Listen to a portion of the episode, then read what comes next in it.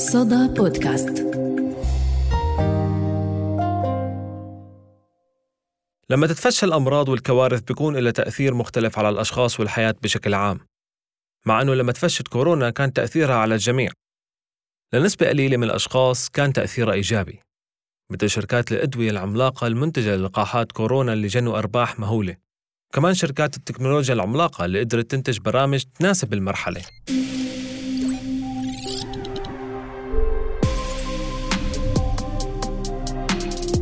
بس في أشخاص منسيين هم أكثر ناس عانوا هاي المعاناة الصعبة. كانت الحياة ضدهم مش معهم قبل الكورونا. فشو صار بأوضاعهم بعد الكورونا؟ مثل المهجرين وذوي الاحتياجات الخاصة والأطفال اللي معهم توحد أو طيف توحد. يلي الحياة لسه كتير طويلة قدامهم. وإهمال شهر أو شهرين ممكن يرجعهم لنقطة الصفر. وكبار العمر وأصحاب الأمراض المزمنة اللي بدهم رعاية خاصة. وأكيد النساء والأطفال المعنفين اللي ما كانوا يلاقوا الرعاية الكافية في الأوقات العادية فكيف كانت حياتهم داخل سجن التعنيف وسجانهم معهم 24 ساعة؟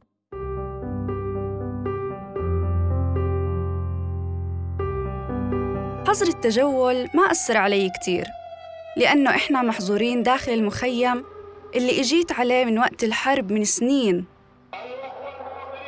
وحتى موضوع حظر التجول بعد المغرب وإنه يكون في وقت محدد للناس تنضب فيه ما اهتميت له.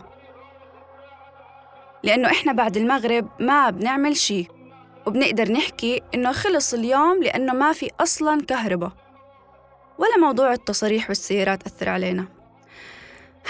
لأنه من فترة طويلة وإحنا بعاد عن هالحياة وآخر شي ممكن نفكر فيه. وغير إنه حياتهم واهتماماتهم مختلفة في المخيم وكان كل همها وقتها كيف رح تقدر تحافظ على أولادها وتعليمهم ومستقبلهم اللي لسه خايفة عليهم منه علشان يهربوا من الواقع اللي عايشينه وكل الهموم اللي كانت موجودة. أمل أولادها ما رح يوصلوا المدرسة وهي عندها ثلاث أطفال صف ثاني ورابع وسادس وبلشت الدراسة عن بعد واللي كانت من أصعب الأشياء اللي رح تواجهها أمل تدريس أولادها لأنها مش عارفة من وين رح تبلش. من جهتها أمل بلشت التدريس بالكرفان اللي كلكم عارفين إنه أساس المخيم. وزي ما بتعرفوا الكرفان عبارة عن غرفة واحدة عشان يقدروا يحضروا دروسهم على منصة درسك على التلفزيون. لأنه الدخول على المنصة عبر الإنترنت شبه مستحيل بسبب ضعف الشبكة. أمل بتحكي إنها ما كانت عارفة معاناتها مع مصيبة الإنترنت والمصيبة الكبيرة إنها ملزمة بعدد من أولاد الجيران. يعني عندي ضيوف بالبيت كل يوم وهاد زاد الضغط علي. ضغط نفسي وضغط مادي كبير. لأنه طبعا طول الوقت بدي أقدم لهم عصير وأكل اللي ممكن يخليهم يستوعبوا أكتر وهم أطفال بحاجة لتغذية. وكمان اعتبرتهم زي أولادي لأنه طبعا أنا كنت أكتر حدا فاهمة على هاي المنصة. أما باقي الأمهات ما في عندهم فكرة عن استخدام المنصة وكيف يدخلوا عليها وهم ملزمين يدخلوا على الاختبار عشان يقدروا يحصلوا على الشهادة بنهاية الفصل. أمل كانت مضطرة إنها تصحى ستة الصبح عشان ضغط الشبكة على الإنترنت يكون أخف لأنها منصة درسك دجو كان الضغط عليها كتير كبير والإنترنت كتير سيء وبطيء باقي اليوم لأنه كان في عندها امتحانات للأولاد وهي اللي كانت تحللهم حتى ما يرسبوا وبنفس اليوم تقريبا عند الظهر عرفت عن أول حالة بالمخيم بمرض فيروس كورونا. صابني خوف وهلع مش طبيعي لأنه أولادي يختلطوا مع أولاد الجيران اللي عندي. وأهاليهم يلي بزوروني حتى يطمنوا على أولادهم اللي بدرسوا عندي كل يوم. وكل هذا الاختلاط الموجود زاد الهلع بوقتها لأنه المخيم مكتظ في الكثافة السكانية. أمل كان عندها أسئلة حول قدرة الخدمات الطبية الموجودة في المخيم على التعاطي مع هذا المرض.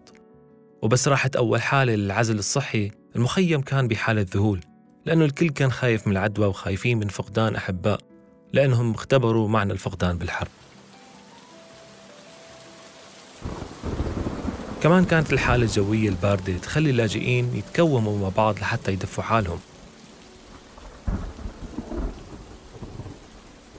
هذا الموضوع طبعا كان يعزز بطبيعة الحال تفشي الوباء مع حشر عدد أكبر من الأفراد في مسكن واحد ويزيد من فكرة صعوبة الحجر الصحي للمصابين. وكان في مشكلة كبيرة بالمخيم وهي إنه الناس كانت خايفة تحكي أعراضها عشان ما تثبت الإصابة. وعشان كانوا بيعتقدوا إنه فكرة الإصابة هي وصمة عار. بتذكر جارنا كان يعاني من الربو وكان يستخدم جهاز رذاذ طول الوقت تقريباً. ما كانت عوارض كورونا رؤوفة معه أبداً. أحياناً كان يشعر بالاختناق ويطلع من كرفانه عشان يشم هوا. زوجة جارنا أيضاً انصابت كان لازم يحجروا حالهم 30 يوم. كانت تحتاج لجهاز تنفس بشكل ملح لكنها خافت إنها تتوجه للمستشفى. أولاً بسبب وصمة العار اللي بتتلبس المصاب كورونا زي كأنه مذنب. وثانياً لأنه المستشفى كانت بعيدة ومليانة وظلت المسكينة بتتحمل العذاب في كرفانها عشانها كانت خايفة.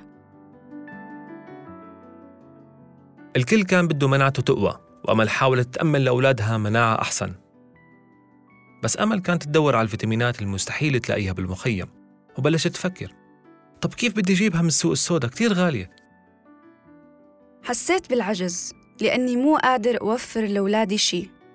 السوق السوداء ازدهرت داخل المخيم وصرت أبيع كوبونات التموين بسعر كتير قليل لأنه خايفة يخلص الحليب وخايفة يخلص الدواء. ملخص حياتها كان خوف. خوف من المجهول خوف من الواقع خوف من المستقبل. بس بتضل فكرة إنه هدول الناس في أي ظرف مستقبلي إنه يكون لهم ترتيبات خاصة تتناسب مع حالتهم المعيشية وإنه ما نعتبرهم منسيين أبدا. بالعكس هم لازم يكونوا أولوية لأنهم عاشوا ويلات الحرب. أولادهم انولدوا بكرفانات. ما شافوا من الدنيا شيء.